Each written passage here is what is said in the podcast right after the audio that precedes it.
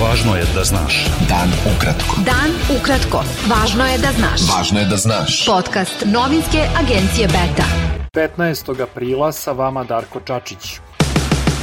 Neformalni dokument, takozvani non-paper, koji je Briselu navodno dostavio premijer Slovenije Janez Janša, predviđa ujedinjenje Kosova i Albanije, pripajanje delova Republike Srpske Srbiji, a hrvatskih kantona u Bosni i Hercegovini Hrvatskoj, kao način za rešenje otvorenih pitanja na Zapadnom Balkanu i ubrzanje puta ka Evropskoj uniji i NATO-u.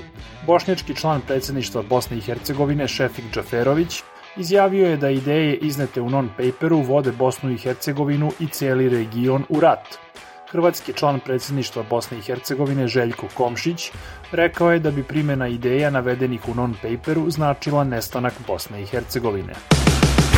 Predsedavajući predsedništva Bosne i Hercegovine Milorad Dodik izjavio je u Beogradu gde se sastao sa predsednikom Aleksandrom Vučićem da ideja o mirnom razlazu u Bosni i Hercegovini nije nova i da tu opciju treba staviti kao jednu od relevantnih i legalnih u razgovorima o budućnosti.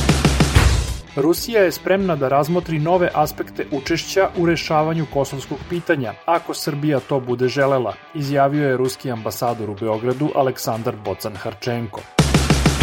Prema najnovijim podacima Ministarstva zdravlja Srbije, od posljedica infekcije koronavirusom umrlo je još 35 osoba. Od 14.565 testiranih osoba, zaraza je potvrđena kod 2971. U bolnicama je 7341 COVID pacijent, od kojih je 259 na respiratoru. Vlada Srbije je usvojila predlog zakona o izmenama i dopunama zakona o budžetu za 2021. godinu. Prema predlogu zakona, ukupni prihodi i primanja iznose 1356,2 milijarde dinara, što je 19,9 milijardi dinara više od iznosa prihoda koji je planiran inicijalnim budžetom za ovu godinu. Profesor Beogradskog fakulteta za ekonomiju, financije i administraciju Goran Radosavljević rekao je da je rebalansom budžeta Srbije za 2021. godinu predviđeno dodatno zaduživanje države od 2,5 milijarde evra, Dodao je da će to, uz sredstva potrebna za finansiranje dosadašnjih deficita, povećati zaduženje na 4 do 4,5 milijarde evra. Predsednik pokreta Dosta je bilo, Saša Radulović, izjavio je da će ta politička organizacija imati svog kandidata na predstojećim predsedničkim izborima, ali da je u ovom trenutku prerano da se objavljuje ko će to biti. Predstavnici Ministarstva prosvete, nauke i tehnološkog razvoja i Erste banke potpisali su memorandum o saradnji na sprovođenju projekta Škola novca za osnovca, čiji je cilj razvoj finansijske pismenosti kod dece. Ministar prosvete Branko Ružić rekao je da će taj projekat razviti preduzetnički duh kod dece. Beta. Dan ukratko. Budi u toku. Američka vlada je najavila seriju finansijskih sankcija protiv Rusije i proterivanje 10 ruskih diplomata, kao odgovor na sajber napade i rusko mešanje u predsjedničke izbore 2020. godine. Ruske vlasti su saopštile da će neizbežno odgovoriti na nove američke sankcije i pozvale na razgovor ambasadora Sjedinjenih američkih država u Moskvi.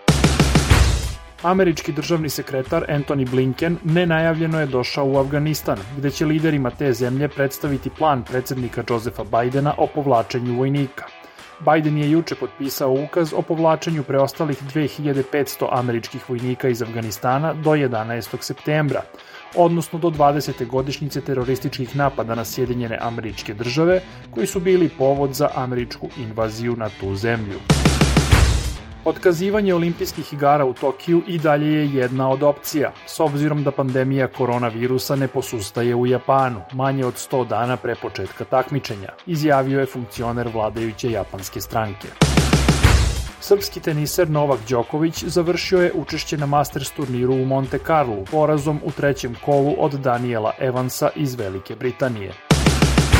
Bilo je to sve za danas. Sa vama je bio Darko Čačić. Do slušanja. Pratite nas na portalu beta.rs I društvenim mrežama. Važno je da znaš. Dan ukratko. Podcast novinske agencije Beta.